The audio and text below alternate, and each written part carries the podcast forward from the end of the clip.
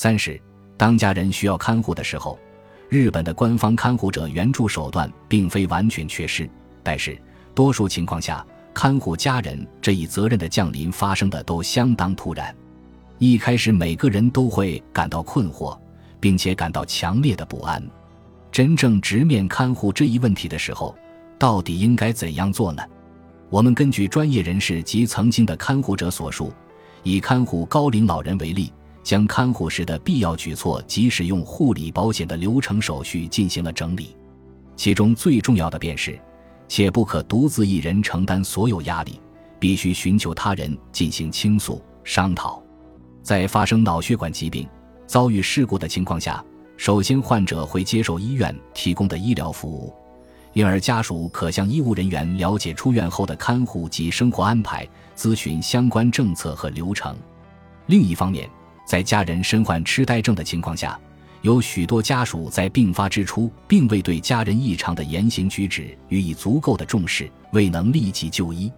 如本书第五章所述，至二零二五年，六十五岁以上人群中将有五分之一的人身患痴呆症，数量约为七百万人。这一数据显示，到时候几乎每家每户都有痴呆症患者，也不足为奇。如果发现家人的言行存在异样，应当立刻前往专科医生处就诊，这一点非常重要。痴呆症若能尽早发现并接受治疗，便能够延缓病情的进展。患者一经确诊为痴呆症，应制止其继续做出开车等危险行为。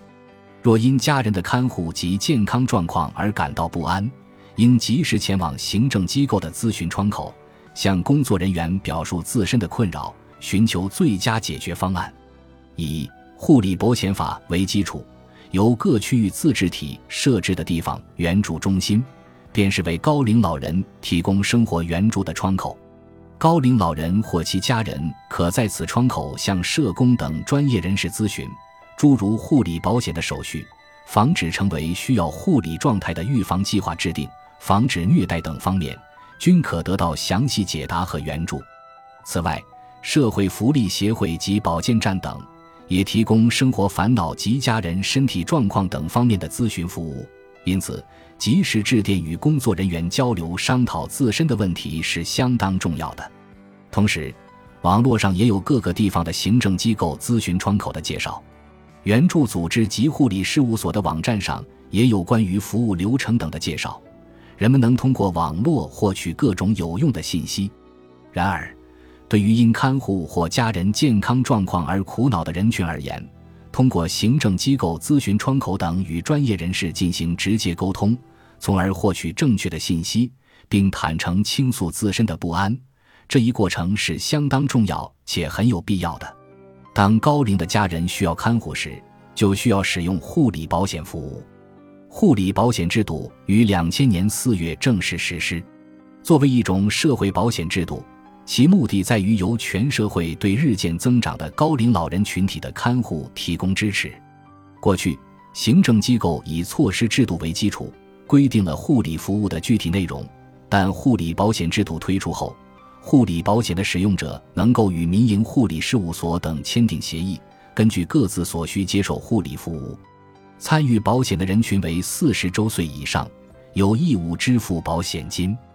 能够接受护理服务的为六十五周岁以上老人，此人群被称为第一号参保人。第二号参保人指的是年龄为四十至六十四周岁之间，患有脑血管疾病、晚期癌症、关节炎等十六种特定疾病。从而被认定为处于需要护理状态的人群。第一号参保人的保险金数额由其所属市、镇、村的相关机构决定，每三年进行重估。二零一五年度至二零一七年度，全国平均保险金数额为每月五五百一十四日元。二零一六年度四月至九月，第二号参保人的平均保险金数额为每月五三百五十二日元。护理保险的财政来源是国家和各自治体的公费，以及参保人所缴纳的保险金，占比各一半。在接受护理服务的情况下，参保人所需支付的服务费用比例为一成。二零一五年八月后，收入超过一定程度的参保人的自付比例增加到了两成。据厚生劳动省数据显示，截至二零一五年八月，在所有接受护理服务的人群中，约有一成及六十万人需要增加自付比例。然而，在接受第三方检查后未被认定处于需要护理状态的人群，就无法接受护理服务。这一过程便是所谓的护理及援助需求认定。要接受相关检查的话，参保人或家属必须首先前往所属市、区、村镇的窗口提出申请。地方自治体可提供窗口的地址和联系电话，也可以通过护理事务所等代为提出申请。申请时需要提供参保人的住址、姓名、主治医生及医院的名字等书面信息。在提交了包含上述信息的申请书及护理保险参保证后，便能完成申请。申请人所属的市、区、村镇相关机构在接受申请后，需与申请人确认时间，派遣员工上门向本人及家属了解情况。此次家访情况将作为第一次判定结果被录入电脑。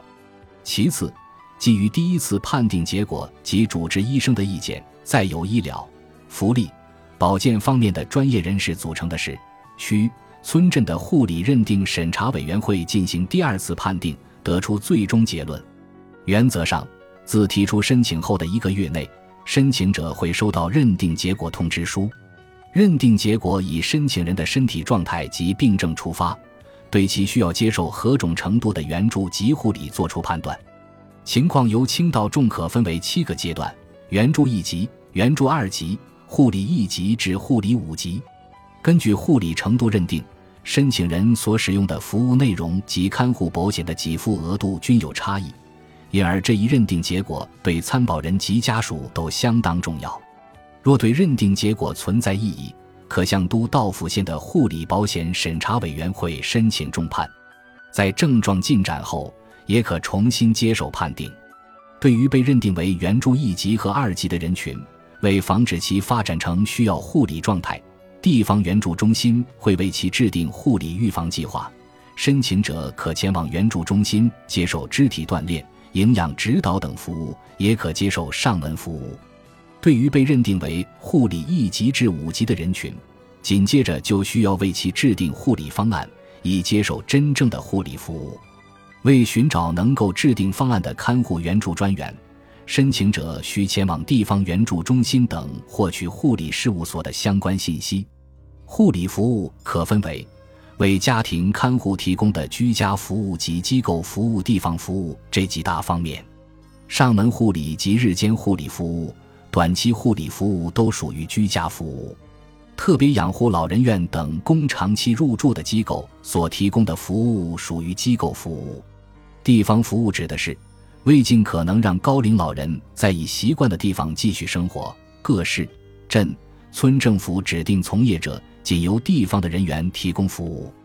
痴呆症患者可使用人数较少的集体护理院或夜间上门护理服务。无论是何种服务，其内容及性质会因事务所及从业者的不同而发生改变。若对服务产生不安或不满，可及时与看护援助专员沟通。或前往地方援助中心、民间援助组织等进行咨询。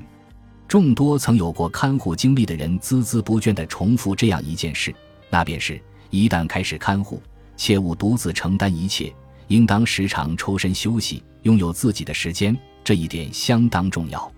很多时候，看护这件事仿佛看不见尽头一般，可能会持续十年、二十年。看护者在半夜会被弄醒好多次。睡眠不足的情况在看护者中并不少见，